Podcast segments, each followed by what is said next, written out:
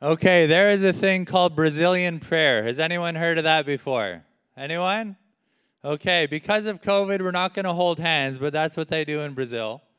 And they pump their arms and they all pray at the same time for the world. Do you think you can do that? Okay, let's pretend we're Pentecostals this morning. Amen? I grew up Plymouth Brethren, which is kind of the opposite of Pentecostal, but even I will pretend to be a Pentecostal this morning. To the glory of God. Amen.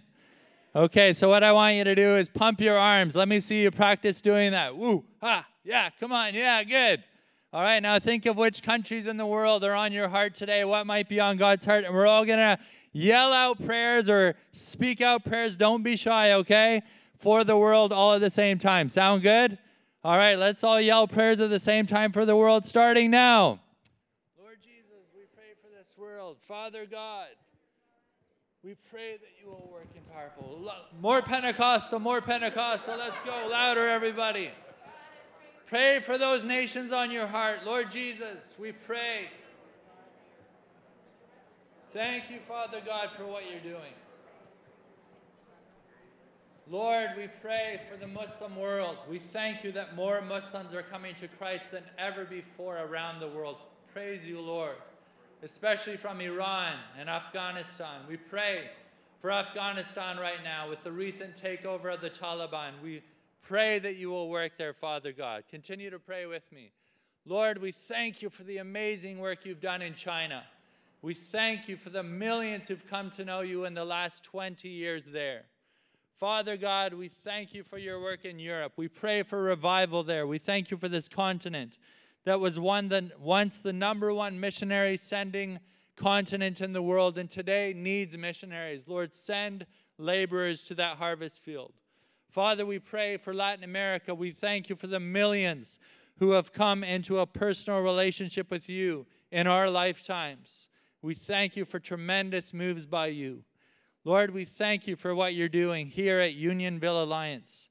We pray, Father God, that you will continue to use us in powerful ways.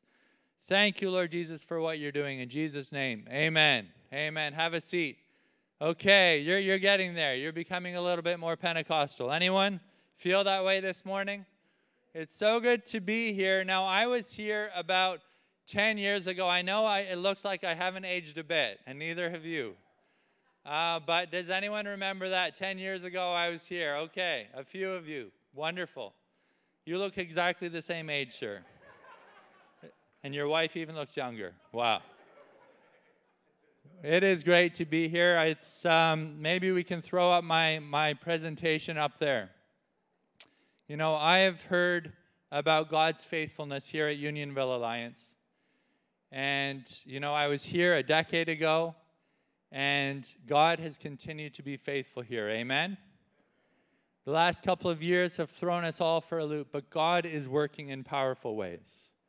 God bless you, Unionville Alliance Church. That's my family. I was hoping to bring them today. By the way, the two children were not here last time in the world, last time I was here. I was hoping to bring them today, but you know how little kids are sick half the time? that's the case, and we didn't want to make your kids sick as well. I think we're all tired of being sick, right?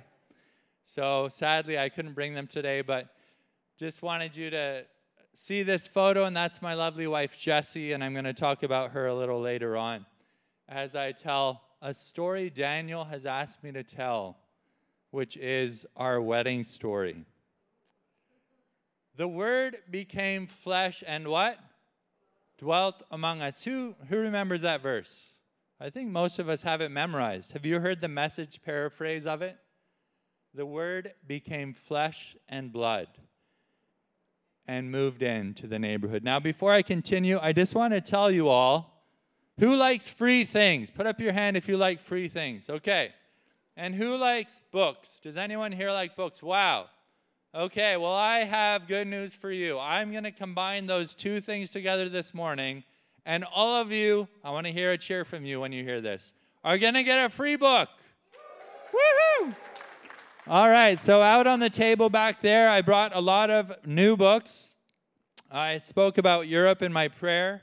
This is a powerful book about what God is doing in Europe, the needs in Europe, the opportunities in Europe. It's called Europe Restoring Hope. A few of the books back there are by my mentor, George Verwer, the founder of Operation Mobilization. One of them is called Out of the Comfort Zone. If you feel like you're not sure how God wants to use you in global missions in the world, then this book is a powerful book for you. And other books by George Verwer, he tends to have pretty uh, humble titles. This one's called Drops from a Leaking Tap. That's what he consider, considers himself, but it's pure wisdom. Lots of other books back there, including about purity, about being pro life and winning others in a winsome way to that, and other powerful books that have changed my life. So, everybody gets a free book. Uh, just one book each, please. I've had to learn to say that because some of us really love books and like to take 10, but sadly, we don't have enough for that. So, just one free book. And you are welcome to give a donation to move in. I'll talk a little bit more about that later on.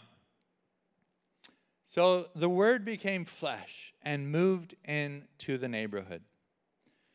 In Philippians chapter 2, verses 7 and 8, it says, Christ made himself nothing and humbled himself by becoming obedient to death, even death on a cross. 2 Corinthians 8, verse 9 says this For you know the grace of our Lord Jesus Christ, that though he was rich, yet for your sake, our sake, Unionville Alliance, he became poor, so that you, we, through his poverty, might become rich.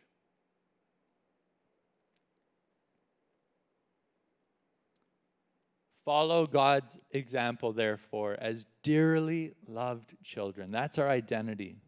And that's the identity out of which we imitate Christ.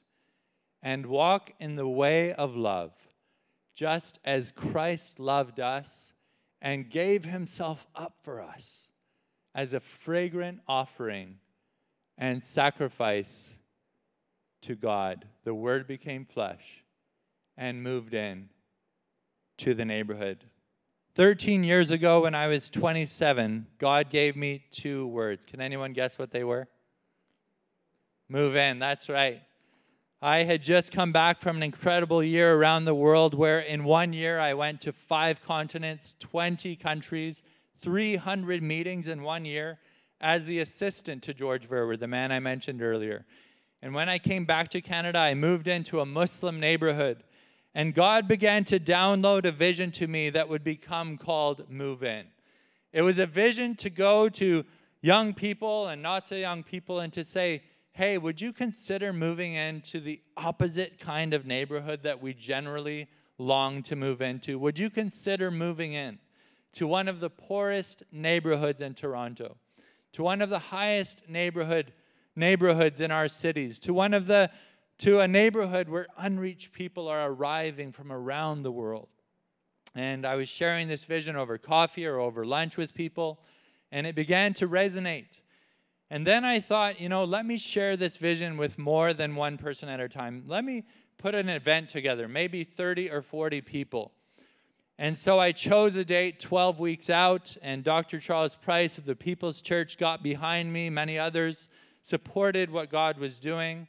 And when the day of that event happened, we were so encouraged and blown away because 600 people came. That night, I said to those sitting there, I said, Tomorrow is the second and last day of this event, this conference, this 24 hour conference. And, to, and tomorrow is only for those of you who are seriously considering moving into one of these neighborhoods, one of these marginalized neighborhoods. We were so encouraged. The next day, 120 people came back, and we interviewed every single one of them one at a time through 20 wise people that we had asked to do that.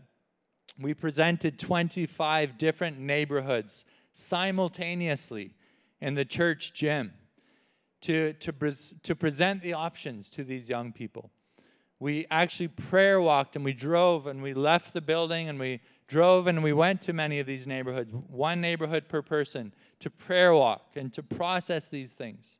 And when everyone came back from the prayer walk after lunch that day, I handed each of them a piece of paper that essentially said yes and no on it. No meant, you know what, I don't think this is for me.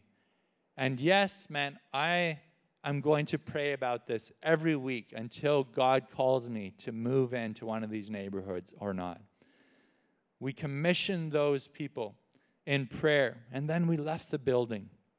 And you know, imagine this auditorium empty.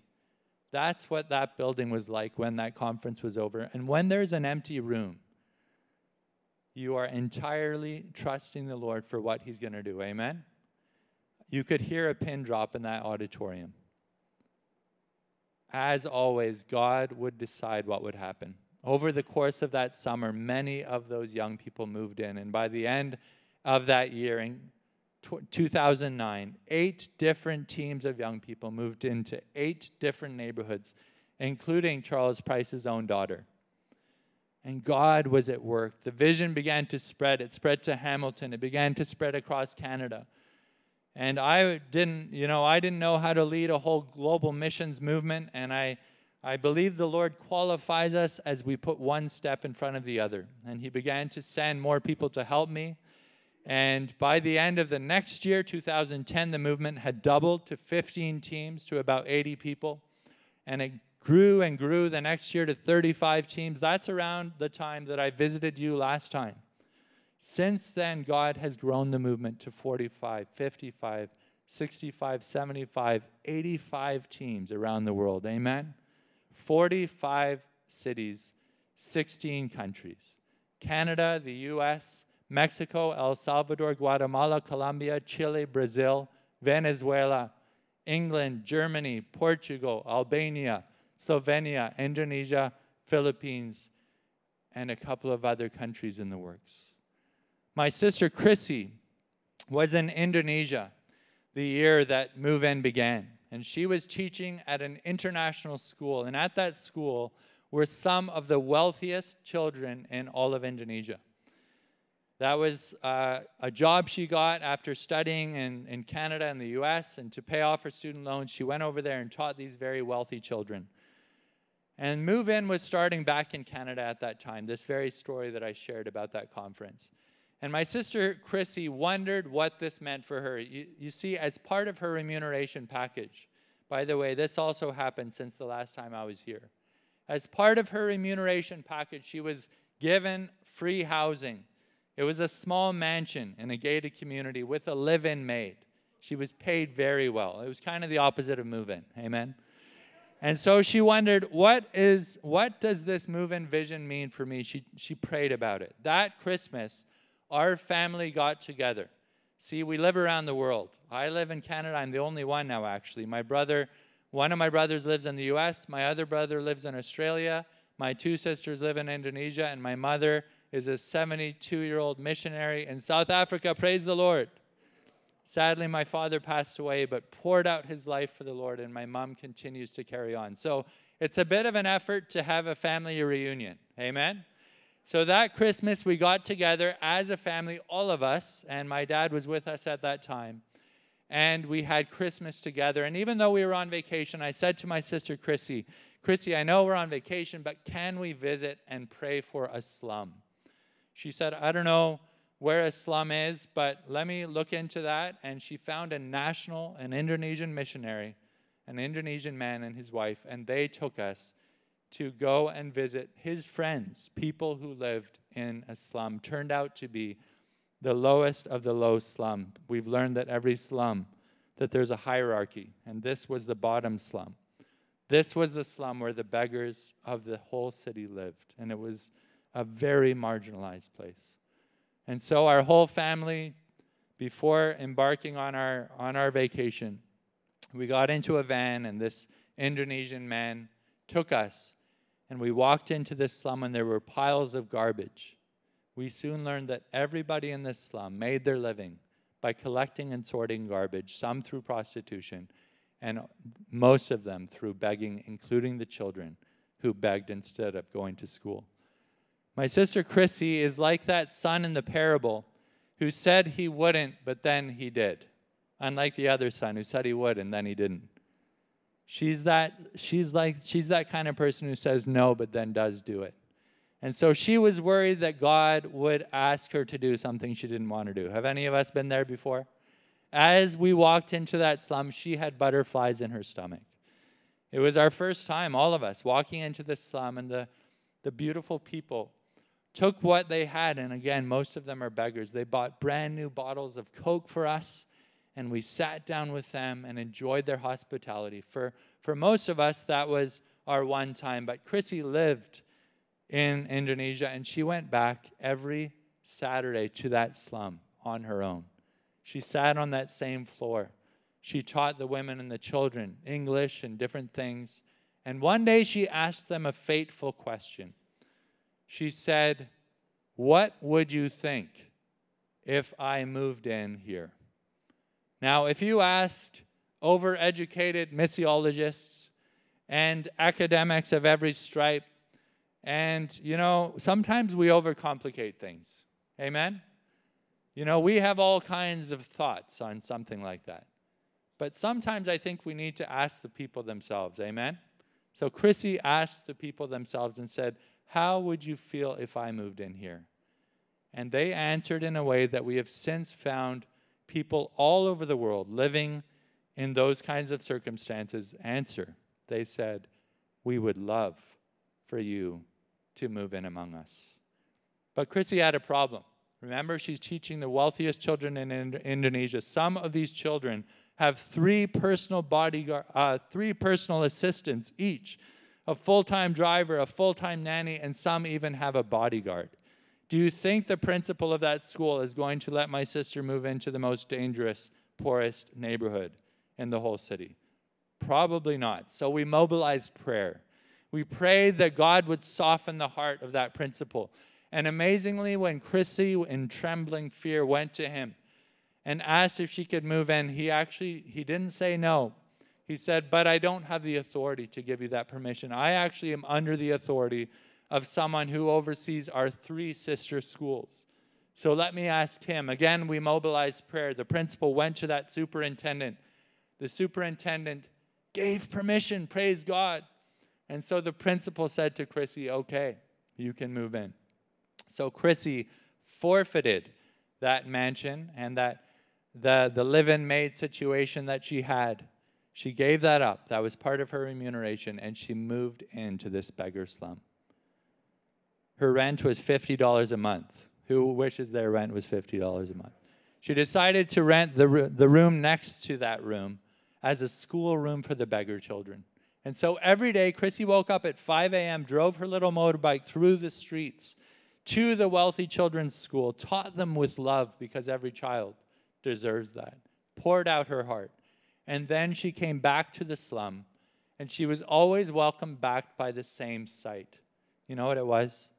A pile of dirty children's sandals and shoes outside that second room she rented because they were waiting for their only teacher in the world to teach them their lesson, for Chrissy to come and teach them. And so, although so tired from having taught other children all day, she gave again.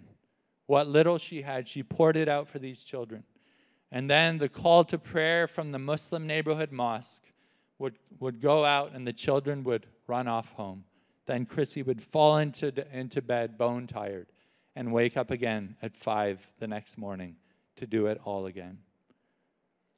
Chrissy was single and she wondered if God might want her to get married, and a young man came along. The problem was he was on the other side of the world, and the only way they could get to know each other was for Chrissy to go to back to North America and get to know him. To make a long story short,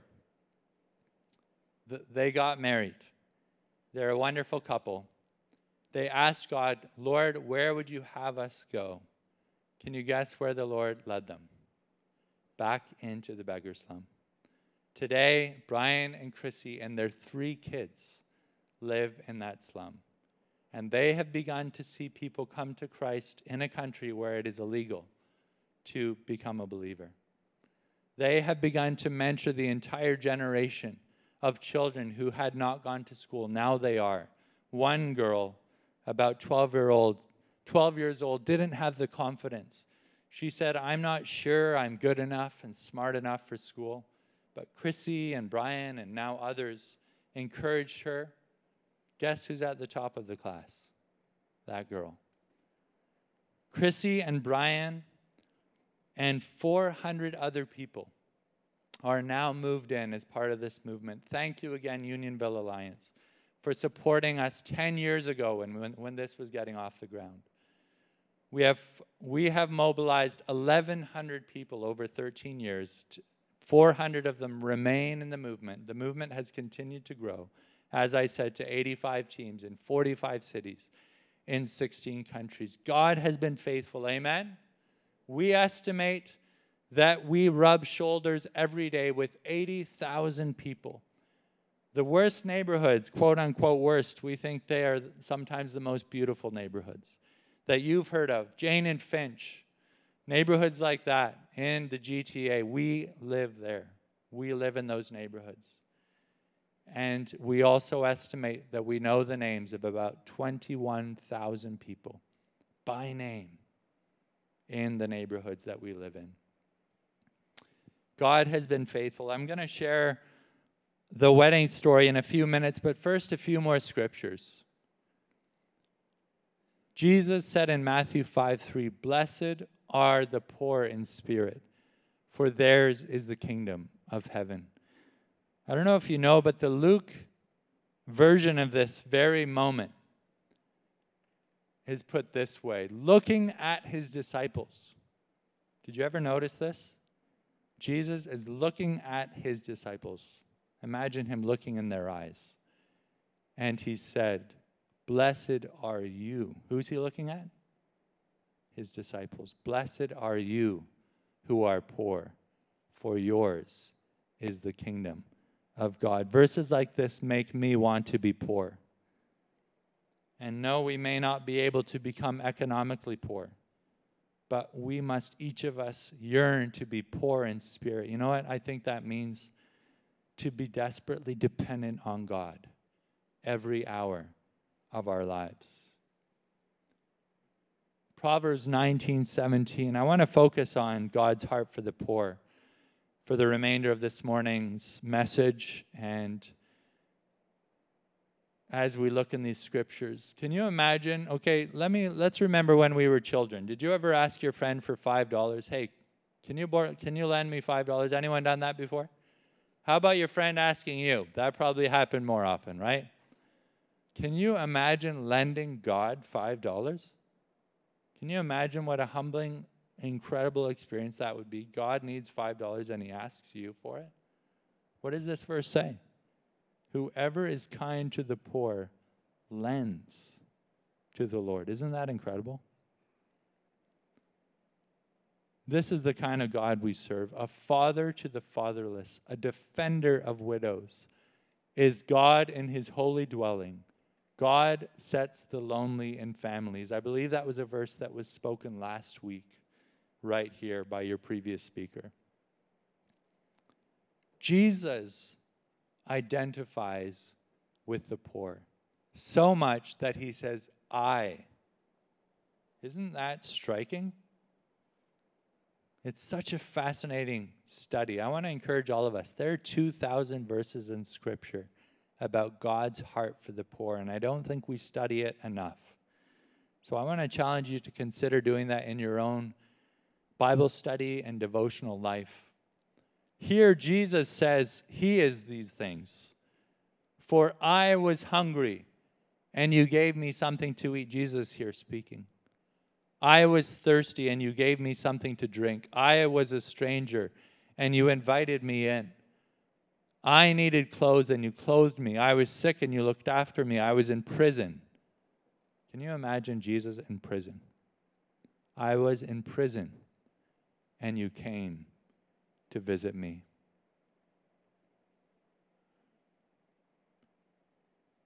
You know, Jesus stood up in the temple. Remember that time he read a scripture? He could have chosen any scripture from the entire Old Testament. Which passage did he choose? He chose this. It's almost as if somebody said, Jesus, why are you here? Jesus, why did you come to this earth? This is the scripture he read as he stood up in the temple. And he was quoting from Isaiah 61. It's repeated in Luke 4:18.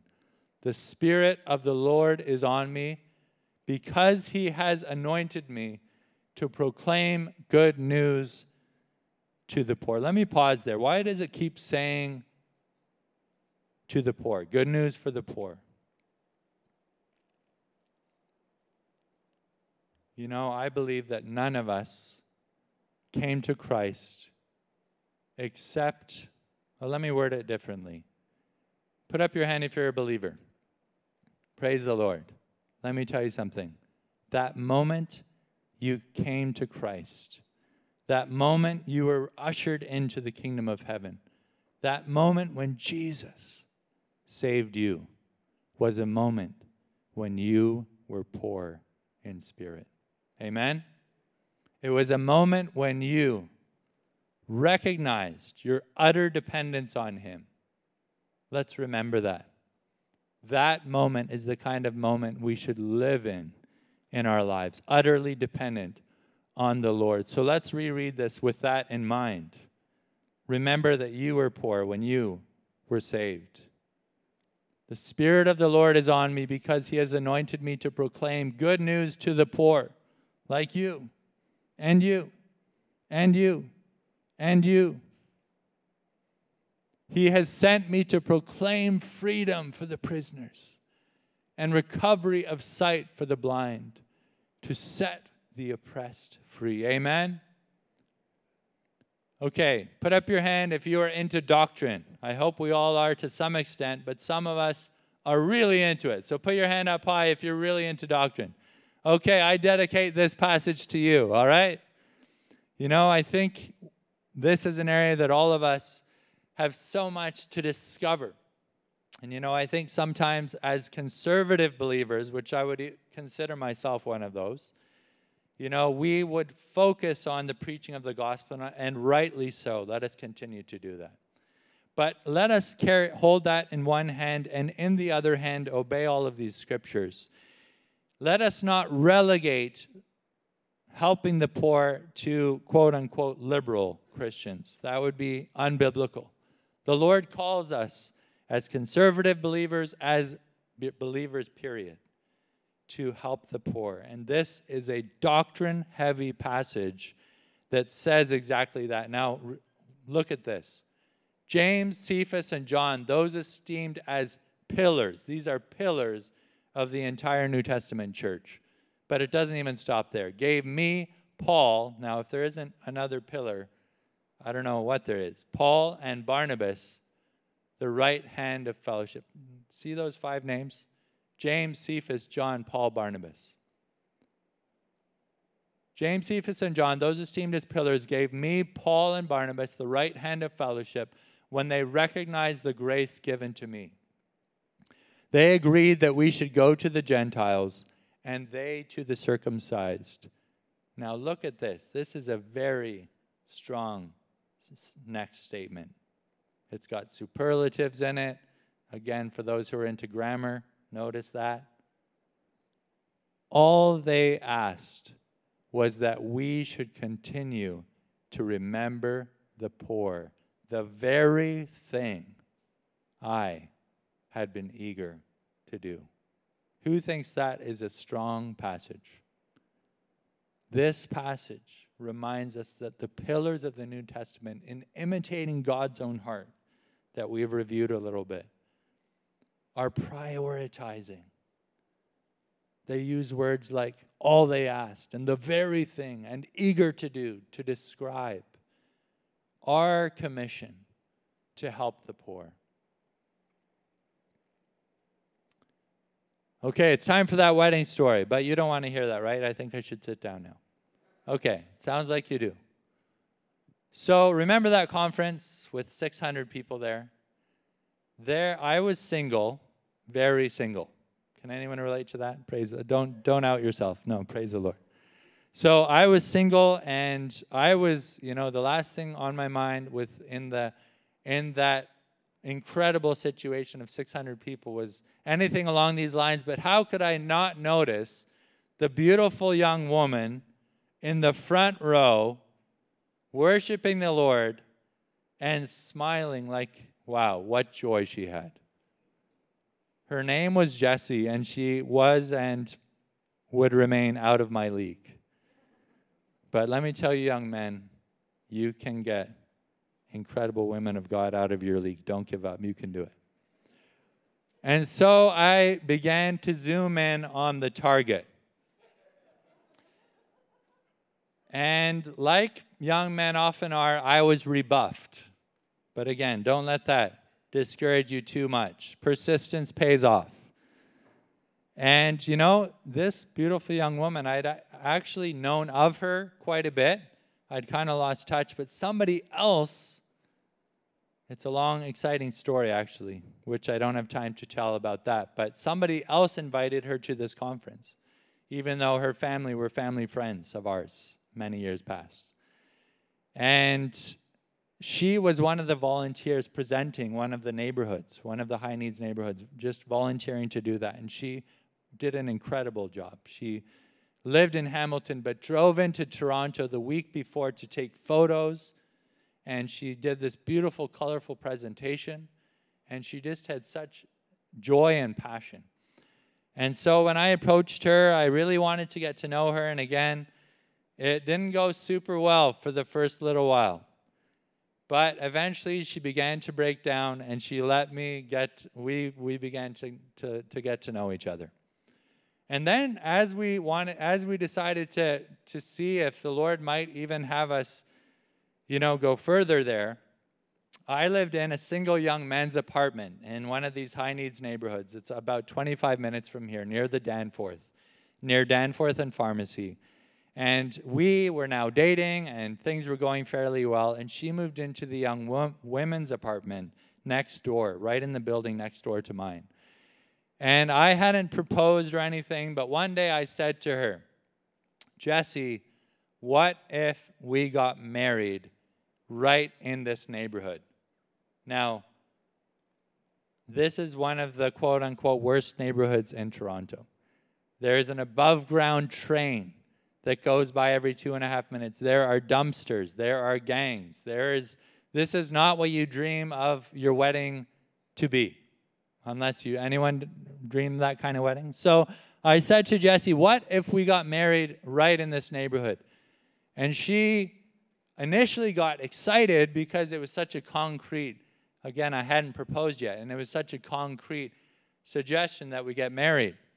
But then the fear began to creep in, as you can imagine. And, you know, the next day she came back to me and said, you know, I, it's exciting, but I just think it's too much. You know, there's the gangs and there's, there's the garbage and, you know, all the all of those things but the train the train just takes the cake. I mean the train is so loud you cannot hear each other speak whenever it goes by every two and a half minutes. How do you tell how do you say your wedding vows in that kind of a situation? Like this is a harebrained crazy idea. And i said to jesse i agree those are big obstacles but can you would you uh, would you pray about it and so Jesse went back and she actually had her daily devotional, and the Lord led her. The Lord led her to this passage, which I've put up here Luke 14, 13 to 14. This is the passage the Lord led Jesse to read. But when you give a banquet, invite the poor, the crippled, the lame, the blind, and you will be blessed. Although they cannot repay you, you will be repaid at the resurrection of the righteous. And when Jessie read that passage, she knew that actually this is what God wanted for her and for us. And not long after that, I did propose. It was a wonderful moment where she said yes. And we began to plan our wedding, but there were so many obstacles, even more than we envisioned. This was on private property. And you know, this is this is rough and tumble stuff. Like the landlords are are not always the most amenable people. So we called the landlord, and he said, Absolutely not. I will not let you. I've never been asked in 30 years of owning, of managing 16 buildings in the city of Toronto. I've never been asked for a wedding, and no, you cannot. So that seemed like the end of that, right? Kind of like when we asked the principal if Chrissy could move into the slum. But we didn't give up. We kept praying. In fact, we just assumed that God would open the door. And so my family began booking their flights to come from around the world. Another obstacle was there was a postal strike. Remember that postal strike? You might remember it. That was like the exact time when we were going to send out our wedding invitations. What about the space? There was only one space that was somewhat conducive to a wedding. And we wanted to invite a lot of people. We weren't sure they would all fit. You know, there were the gangs, there were the dumpsters, there was the garbage, there was the train. But we, we've just learned that there's always something that will stop you from doing something radical. And so we just proceeded. And so I forgot to mention one other thing. The space only held about 500 people. Now, that might seem adequate to most, but we wanted to have more than 500 people at our wedding. So we decided to have two weddings in one day a full hour long ceremony with vows and a three hour reception with dinner twice. Is that harebrained or what? So we proceeded. And the day of the wedding came, and it was a beautiful day.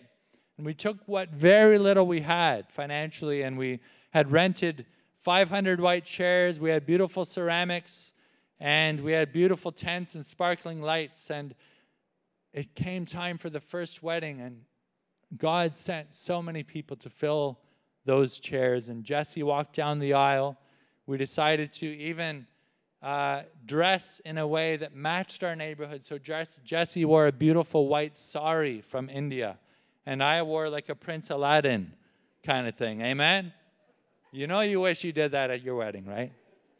And so Jesse walked down the aisle, and it was a beautiful day. There was no rain. We just praise God for that. And then we had our wedding photos in between the two weddings. We had one of we had some photos on the balcony looking down 16 floors above, looking down at the wedding site. It was minutes away from the second wedding and we got really discouraged because we looked down and there was almost nobody there. We thought, "Oh no, what were we thinking?" When you do harebrained things, sometimes bad things happen. And so we said, Lord, you did such an amazing thing at the first wedding. You know, maybe everyone came to that first wedding. And maybe we made a huge mistake. And we got down. Again, Jessie in her white sari, me in my Aladdin gown. We got down and we prayed and we said, Lord, we give you the second wedding. We postponed it a few minutes, about 20 minutes. And when Jesse walked down the aisle the second time, there were more people at the second wedding than at the first. And we estimate that about 1,200 people came to our wedding that day. There were 400 people dancing. It went from 11 a.m. right until after dark, which is quite something in mid July. After 11 p.m., dancing with beautiful lights and music. And God was glorified as we shared our testimonies, as we shared about Jesus the whole day in one of the most Muslim neighborhoods in the whole city of Toronto. We shared the good news of Jesus, had songs, spiritual songs in different languages. We had books of, we had a table full of Bibles in different languages, and they were cleaned right off by our neighbors. Praise God. So God was faithful. But what about that train? Does anyone want to hear about the train? I think I'm over time. I'm going to sit down. So, okay, you want to hear the end of that story? Jesse's non Christian aunt, after the wedding, said, Did you call the city of Toronto? She was boggled as to why the trains slowed down when they passed the wedding site every two and a half minutes. Turns out there was construction the day of the wedding, 100 meters up the track, that caused all of those trains to slow down. God is faithful. God is moving. Amen. And since then, we have seen many people come to Christ in our neighborhood an Iranian mother and her son, an Israeli Muslim lady who was initially resistant to the gospel, gave her life to Christ, turned out to have the gift of evangelism, and led many of her extended Muslim family to Christ. An elderly Japanese lady who then joined our team and knocked on the doors of our Bangladeshi Muslim neighbors. Some Roma gypsy children came to Christ. We have seen miracles happen. Amen. God moves the hearts of wealthy school superintendents. He moves the hearts of landlords who've never been asked to have a wedding on their property. He'll even slow down trains when we ask Him. That is Jesse and myself on the day of our wedding. That was one of the two weddings that day. Our family. That was my wedding. That was the gentleman who officiated our wedding, an incredible Eritrean pastor who is still on the move in board, serving on the board of move in to this day. A picture of the sign of that table of Bibles. We gave away dozens of Bibles in different languages. We didn't have wedding parties because there were far too many people to choose from. So the day of the wedding, Jesse asked the little girls who arrived from Muslim families if they would be her wedding party. And they loved it and said yes. That's the photo we took on the balcony moments before we got down on our knees to pray. And God answered our prayer for that second wedding.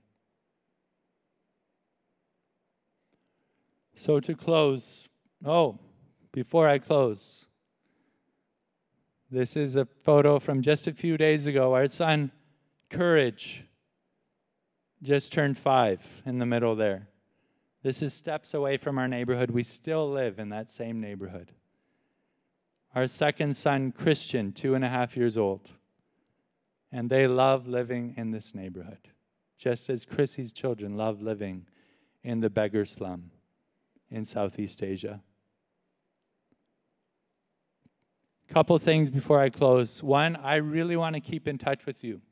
So please follow me and Jesse on Instagram, Facebook, TikTok, Twitter, and everywhere else. Nigel Paul and Jesse Paul. It's pretty easy to find us. Also, move in. Just Google it, Google all those things. Please follow us. We want to keep in touch with you, and we will respond every time you write a comment or message us. We want to keep in touch with you. Each of you, again, get a free book on your way out. That's our gift to you. And I want to tell you something. If you feel like giving back in any way, in three weeks, my family, Jesse, Courage, Christian, and myself, are going to New York City. And I'll be running a half marathon because it is our biggest event of the year. It's also our biggest fundraiser of the year for Move In. And I'm the international director, and sometimes it's a bit, you know, a bit of it's a bit of a tall order, but uh, last year at this time we saw $400,000 come in. In the next three weeks, by God's grace, I need to raise about $400,000. So if any of you want to be part of that, you can be. You can come up to me afterwards and speak with me. You can throw something into the bowl back there when you get your book if you like, but please take it as a free gift from us. And because it's this special event, we've had a kind anonymous donor who said he wants to double all of the gifts. So any gifts we get today, any checks or anything, will be doubled. As we fuel the next year, as we mobilize in the next year, as part of our vision to see thousands more moving in around the world. I want to close with something to encourage and inspire you. There was a young man who was part of the reason why my own father became a missionary. His name was Jim Elliot. Anyone heard of him? Jim Elliot heard about an unreached people group in Latin America, and he and his wife, and he mobilized some others, they went. And this was a cannibalistic tribe in Latin America. And sadly, in attempting to reach this tribe, and at first it was a friendly encounter, but on the next encounter, unexpectedly, this tribe, which still needed to experience the, the love and grace of God, sadly, they killed Jim Elliot and the, I believe it was two other young men with him who were, who were going to, in a friendly way, meet this tribe. But in God's purposes, Jim's wife and the other wives said, We are not going to give up. And they kept praying and they kept persevering. And they were received in a loving way by this tribe and actually moved in among these people. And the end of that story is that the whole tribe came to Christ. Amen? Before Jim Elliot died, he said these words. Think about these words.